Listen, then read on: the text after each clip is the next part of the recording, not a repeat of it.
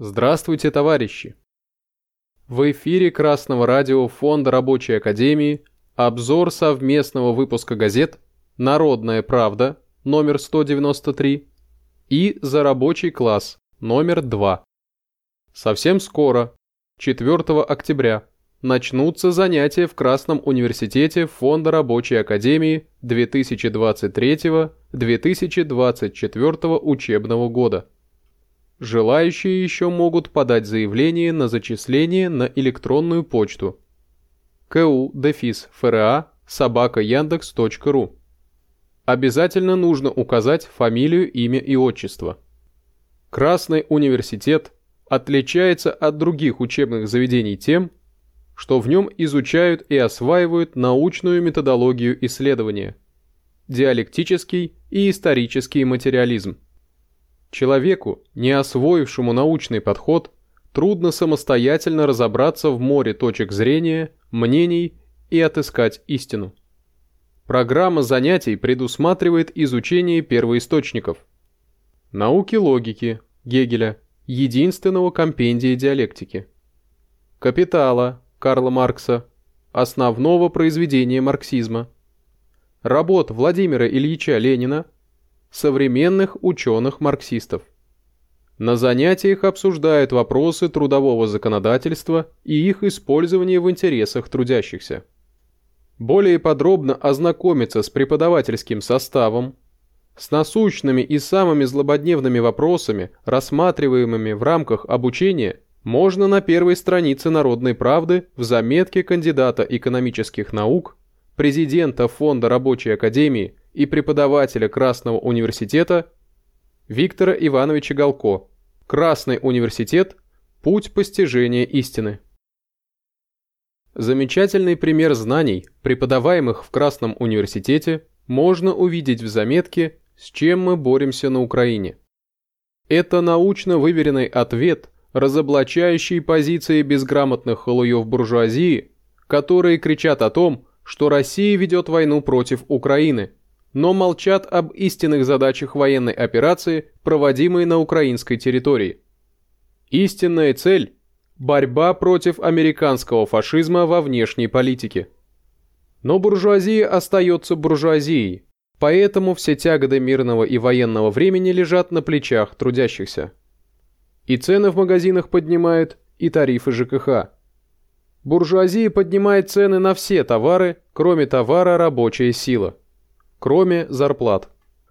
А под усыпляющим действием буржуазной пропаганды у обывателя складывается впечатление, что инфляция является неотъемлемой частью экономики, и что хорошие руководители изо всех сил борются с этим неприятным, но неизбежным явлением. Подробнее читайте в заметке Григория Кузьмина несколько слов об инфляции, слушателя второго отделения Красного университета. На второй полосе газеты вы можете ознакомиться с аналитической заметкой «Новый профсоюз на Дальнем Востоке». Профсоюз работников акционерного общества «Международный морской перегрузочный терминал» вошел в состав Российского профсоюза докеров на правах первичной профсоюзной организации.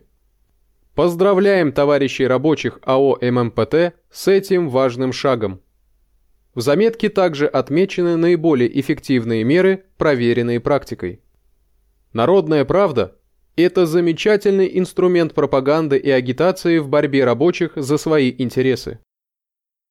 Инициативная группа рабочих акционерного общества «Метрострой Северной столицы» решила донести самые важные предложения в коллективный договор их предприятия – такие как заработная плата не ниже 12-кратного минимального размера оплаты труда, доплата за вечерние и ночные смены и многое другое. Теперь корреспонденты «Народной правды» смогут вручить этот выпуск каждому рабочему их предприятия, помочь сагитировать коллектив к началу борьбы за улучшение условий труда. Читайте Основные положения проекта коллективного договора акционерного общества «Метрострой Северной столицы» на второй полосе «Народной правды». Берите их себе на заметку и используйте этот пример в своей борьбе. В следующей регулярной рубрике «Смотр распространения народной правды» слово предоставлено корреспонденту Дмитрию Артеменкову, члену Рабочей партии России. За 2022 год он выходил на проходную ровно 60 раз. Из них 24 раза привлекал к раздаче сочувствующих. Товарищ Артеменков предлагает рабочим объединяться вокруг газеты «Народная правда». Направлять короткие заметки о положении на предприятии, о настроениях, об успехах и начинаниях в коллективной борьбе. Товарищи рабочие, читайте газету сами, рекомендуйте товарищам, пишите в газету, распространяйте газету, выходите на связь.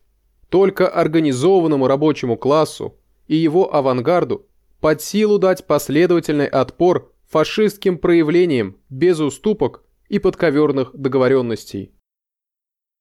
В заметке тем, кто ждет нашу газету, Ксения Алешина отмечает, что у проходных часто стали встречать распространителей газеты со словами «Мы вас ждали». Автор обращается к читателям и разъясняет, что нужно не смотреть со стороны, как борются другие – не бегать по заводам в поисках лучшей жизни, а нужно улучшать жизнь там, где находишься. Для этого необходимо готовиться, искать союзников и объединяться. В этом залог успеха. Во втором выпуске газеты «За рабочий класс» опубликован репортаж «Практика. Критерий истины» о Российской научно-практической конференции борьба противоположностей и задачи рабочего класса.